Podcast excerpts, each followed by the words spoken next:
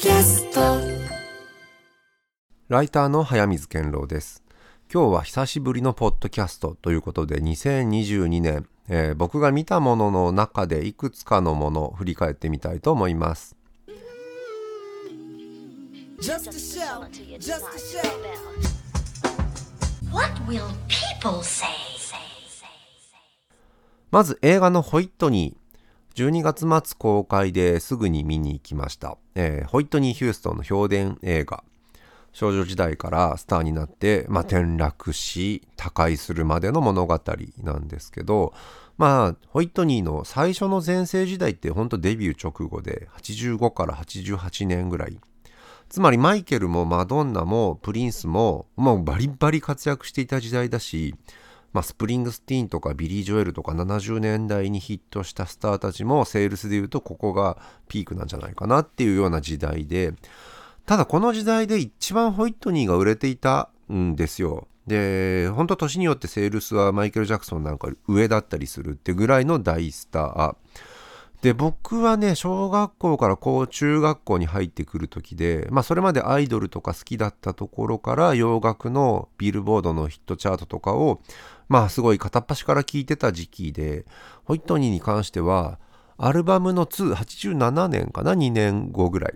えーは出てた当時のことも覚えているし、えー自分のカセットテープの中にも入ってました。これレンタル CD になって間もないぐらいかな？っていう意味では自分の中でもいるミュージシャンの一人なんですよね。ただ87年だとねアイドルのティファニーであるとかリック・アストリーであるとかあとジョージ・マイケルがワムを辞めてソロになった最初のフェイスとかまあいろんなもの今聞いても結構思い出せるものと違ってその後距離を取っちゃったっていう、えー存在でもあるかなっていう気がします。そしてまあ評伝映画ってねミュージシャンを描いた評伝映画って去年アレサ・フランクリンを見て非常にホイットニーと近いところもあるし、えー今回脚本がクイーンのね、えー評伝映画って今の一連のボヘミアン・ラプソディがきっかけになってミュージシャンの評伝映画ブームって来てるところあって、えー2022年だとねバズ・ラーマンのエルビスとかも見ました、えーけどその中でちょっとホイットニーの話をすると必ずしも評伝映画って真実を描くというか事実を描くものではなくてある種の演出とかまあ現代っぽい話を取り上げたりしながらフィクションを織り交ぜるっていう性質のものだと思うんですが、まあ、僕はホイットニーに関しては評伝とか、えーその前にもねドキュメンタリーが作られていてそれとの違いとか解釈の違いとか、えーどっちの視点から見てるのかみたいなところもちょっと気になりながら見たんですが面白かったのはねクライブ・デイビスアリスタのお偉いさん、えーオーナーなのかな社長、え彼がホイットニーを見出すっていうあたりの部分が本とかとは違うんですよね。これ、グッドガール、バッドガールっていう、えーケビン・アモンズ参照にしてて、かなり古い評伝なので、どっちが正しいかっていうと、今の視点の方がちょっといい正しいとこもあるんだけど、映画はもちろん脚色してますっていう話で、クライブ・デイビスは、ホイットニーを最初にライブハウスに見に行った時に、まあ歌唱力はあまり気に入らなかったらしいんですよ。すごいですよね。えーまあだけどそういうこともあるんでしょう。でまあプロモーション次第で売れるかなっていうことでウィッグをつけてドレスを着させて見た目重視のプロポプロモーションを行ったっていう話があるんですけど映画の中ではもう歌唱力に惚れ込んで売り出そうとするで非常に協力者として描かれているんですけどまあそこら辺ちょっと、えー実際と距離があるかもしれませんねと思いながら見てました。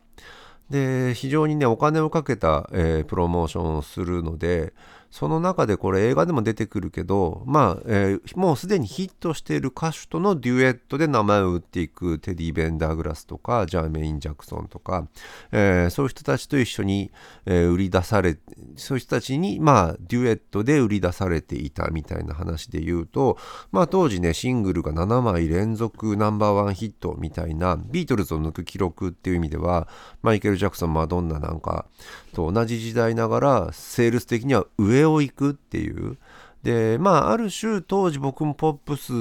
えー聞きながら、まあ、レコード会社の売りが強いようなで見た目重視当時健康的な水着姿のジャケットとかそういう売り方だったのかなっていう気はしていました。ねその後のね、えー歌唱力の強い歌手っていう評価っていうのは徐々に、えーできていくものっていう感じがします。そしてまあ映画では、まあ、ホイットニーの人生をねいくつかの重要な場面で描くんですけど3つ取り上げてみたいと思います。まず1988年。これ889、えー2年連続ソウルトレインアワードで授賞式でブーイングを受けるっていうのが彼女の、えーホイットニー・ヒューストンの、えー大きいショックを与えることだった。それ描かれているんですけどなぜブーイングをされたかというとまあ黒人音楽的ではない。っていうね、えーこれ一般批評家も含めて、えーファン以外の評価としてこういうものがあったんですよね。でこれはね、まあ、先輩への挨拶が薄いぞとか生意気だぞとかそういうことも含めてとにかくデビューからすごい売れているしもともとモデルでってこれモデルでって話も多分映画では描かれてなかった部分なんですけどまあそういう評価を受けがちだったポジションにいたんですよね。で僕が気になったのはプレゼンテーターとしてアニタ・ベイカーが映画の中でも役者で出てくるんですけどアニタ・ベイカーはどう思ってたんだろうっていうことでした。でアニタ・ベイカーも非常に都会的な洗練された音楽っていう路線でソウルじゃないとかソウル魂抜きの音楽みたいに批判された歌手でもあるので、えー非常にホイットニーが、えーどういう気気持ちだったかみたいなことあったと思うんですよね。でもう一つ、えーここの場面ではボビー・ブラウンとの出会いっていう場面なんですよ。えーもちろん結婚するきっかけになるんですけどボビー・ブラウン説明ないと思う必要ないと思うんですけどニューエディションで、まあ、10代からアイドルで活躍しててこの、えー80年代後半にはソロでデビューしていて、まあ、日本でもボビオってねブラックミュージック好きの、えーファッションとか見た目とかをしている男の子とかをボビオって呼ぶ風習あったので、まあ、ブラックミュージックの象徴みたいな当時の若い、えー存在で完全にねスーパースターであるホイットニーとまあアイドルとしてまだアイドルといってもな作られたものっていうよりも、えーバリバリトップシーンを言ってるようなそのボビー・ブラウンその2人の、えー付き合いがここから始まると。で当時もちやほやされてるホイットニーが冷たくされたことでちょっとなんかその関心を引いてやろうと思ったような話があるらしいんですけどこの辺もちょっと映画では、えー描かれどういう出会いだったのかっていうのも、えー面白く描かれています。そして2番目、えー注目するのは91年のスーパーボールここで正常期を永遠なれをね圧巻の歌唱力で歌う場面って YouTube なんかでも見られるのでこれでホイットニーを知ったっていう若い世代も結構多いと思うんですけど面白いのはねここジャージ着てるんですよ。えジャージでここ来るっていうこれ映画で見るとこれどこまで本当か分かんないんですけど彼女が自分でセルフプロデュースをして自分らしさを大事にするためにドレスではなくジャージを着るっていう場面でこれ映画のテーマでもあるんですけどまあ父親とかねボビー・ブラウンとかホイットニーは自分で自分をプロデュースしたい。だけど彼らにコントロールされてしまう。口を出してくると。でマネジメントであるとかも自分でコントロールしたいんだけどでききれない。そのコントロールとなんかアウト・オブ・コントロール、まあ、いわゆるセルフプロデュースしたいんだけどそれができないっていうのが映画でいてこの場面だけは唯一自分で選び取るんだっていう象徴的な場面になっています。まあね、ジャージ着て出たって言っても、なんか正常期の柄がちゃんとあったりして、まあこれプロデュースされているし、本人が言ったのかどうかちょっとわかんないところもあるんですけど、まあいいジャージですよ。で、このスーパーボールね、本当に、えー実物 YouTube で見ても心が震えるような歌唱なんだけど、当時は結構批判もされた文脈があって、何せ湾岸戦争の10日後とかなんですよね。で、本当にそこで取ったものを、えー従軍しているこれアメリカの米軍の兵隊さんたちにタダで配ったりっていうちょっと愛国ビジネスっぽいところでね、えークライブ・デイビスが主に批判されたっていうような文脈があったそうです。日本ではちなみにホイットニーのイコールここっていうのは後からね YouTube で見られるようになって、えー言われるようになったと感じがちょっとするかなっていう気がします。で3つ目の重要なのはまあ映画ボディーガード。まあここはね言うまでもなくっていう感じなんですけどまあケビン・コスナー。自分からこれ脚本この映画の脚本を見つけてホイットニーを指名してキャスティングした、えーっていう話が映画の中でも出てきます。でこれもともとね異人種関連愛の話っていうことで黒人歌手がまあ、えーどういう話か説明必要ないと思うんですけどまあ大スターの黒人歌手を守るボディーガードをケビン・コスナーが演じていてこれ当時ねその異人間恋愛っていうのってまあちょっと今とは随分違うところもあって映画のホイットニーってそもそも、えーレズビアンでしたっていう話から始まっているんですよ。で当時それをまあ報道されることによってこれ売上的にもレコード会社も難しかったから男性とデートをするって話なんかが出てくるんですけどもうちょっと当時の文脈ってシンプル、えー複雑なところがあって映画ではシンプルにしてるんだと思うんですけど白人男性とは付き合うなってレコード会社から言われてたって話もあるんですよね。いわゆるそうすると黒人の、えーコミュニティからレコードが売れなくなるみたいなことを危惧している。で、ボディーガードに出るって、まあ黒人と白人の恋愛っていう意味では、まあそこを、そういうものをちょっと突破していこうみたいなことって、えーおそらくホイットニーの気持ちとしても、えー売り方としてもあったのかなっていう気がします。で、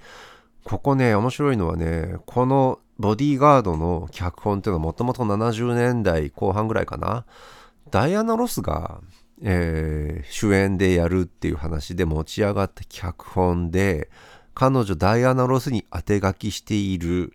えーそしてある程度まで進んだところでダイアナ・ロスのわがまま発動して撮られなくなったっていうスティーブ・マックイン、えー主演でっていう話なんです。で、一回お蔵入りしたものがなぜか90年ぐらいにケビン・コスナーの手に渡って映画化されるっていうね、これダイアナ・ロスとホイットニーっていう関係性を見たりすると、えー唯一無二のね、やっぱり黒人女性歌手っていうところで見ると非常に、えーいろいろ皮肉とか面白さがあるんですけど、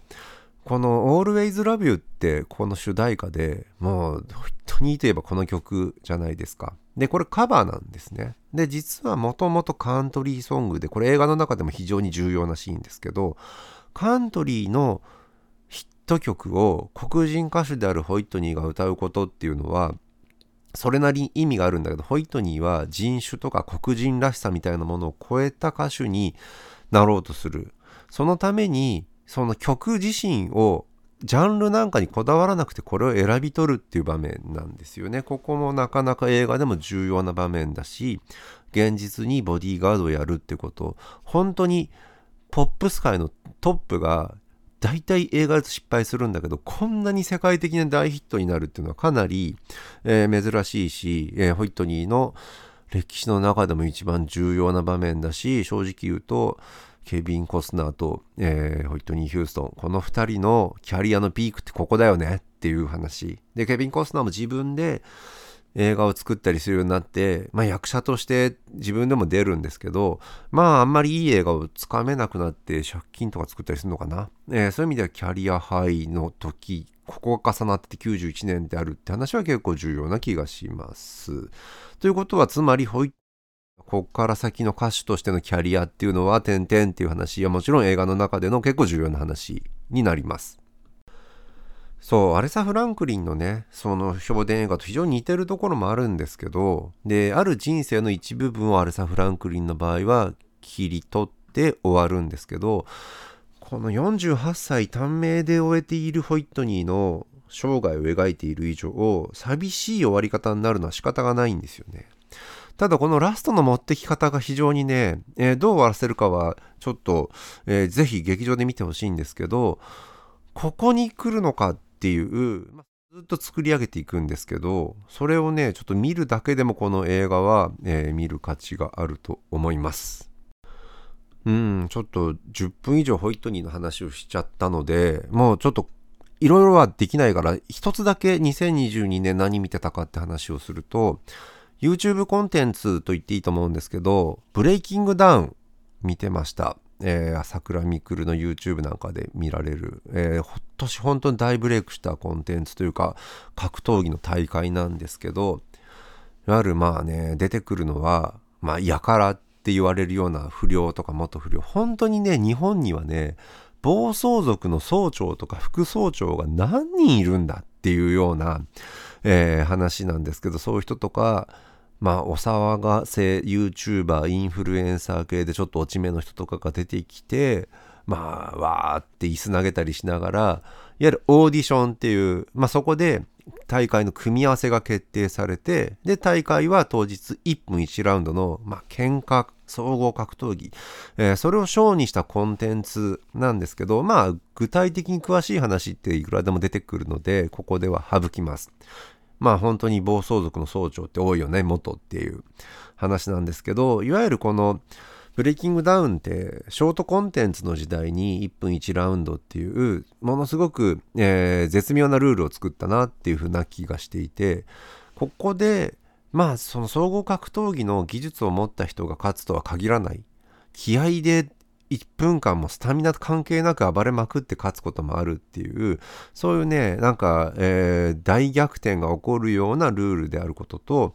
あとオーディションいわゆるアメリカンアイドルみたいな、えーオーディションで歌歌手として成功していくその人生そのもののドキュメンタリーになっていくみたいなリアリティ番組ってありますけどそれの格闘技版なんですよね。そこがすごいねショートコンテンツプラスリアリティショーっていう作りになってるところが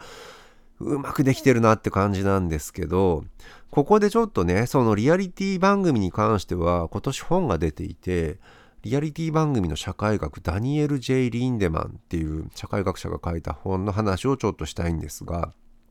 アメリカでリアリティ番組いつから流行ってるかっていうとまあ2000年のサバイバー。これはまあえーリアリティ番組の定義って台本のないゲーム形式のバラエティ番組なんですけどサバイバーってまあ賞金をめぐってねサバイバル生活をみんなで送って、えー僻地に送られてまあその中で一人ずつ投票で減っていって生き残った人が100万ドル手にするっていう話なんですよね。これがシリーズ化されてまあ流行った理由としてはただ単に人気があっただけではなくて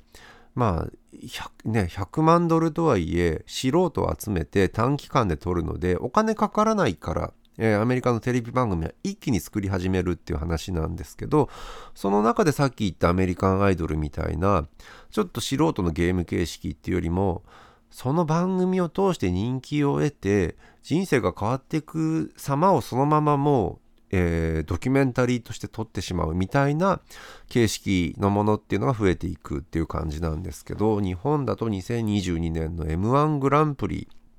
これもに、ね、人生を変えろっていうテーマで、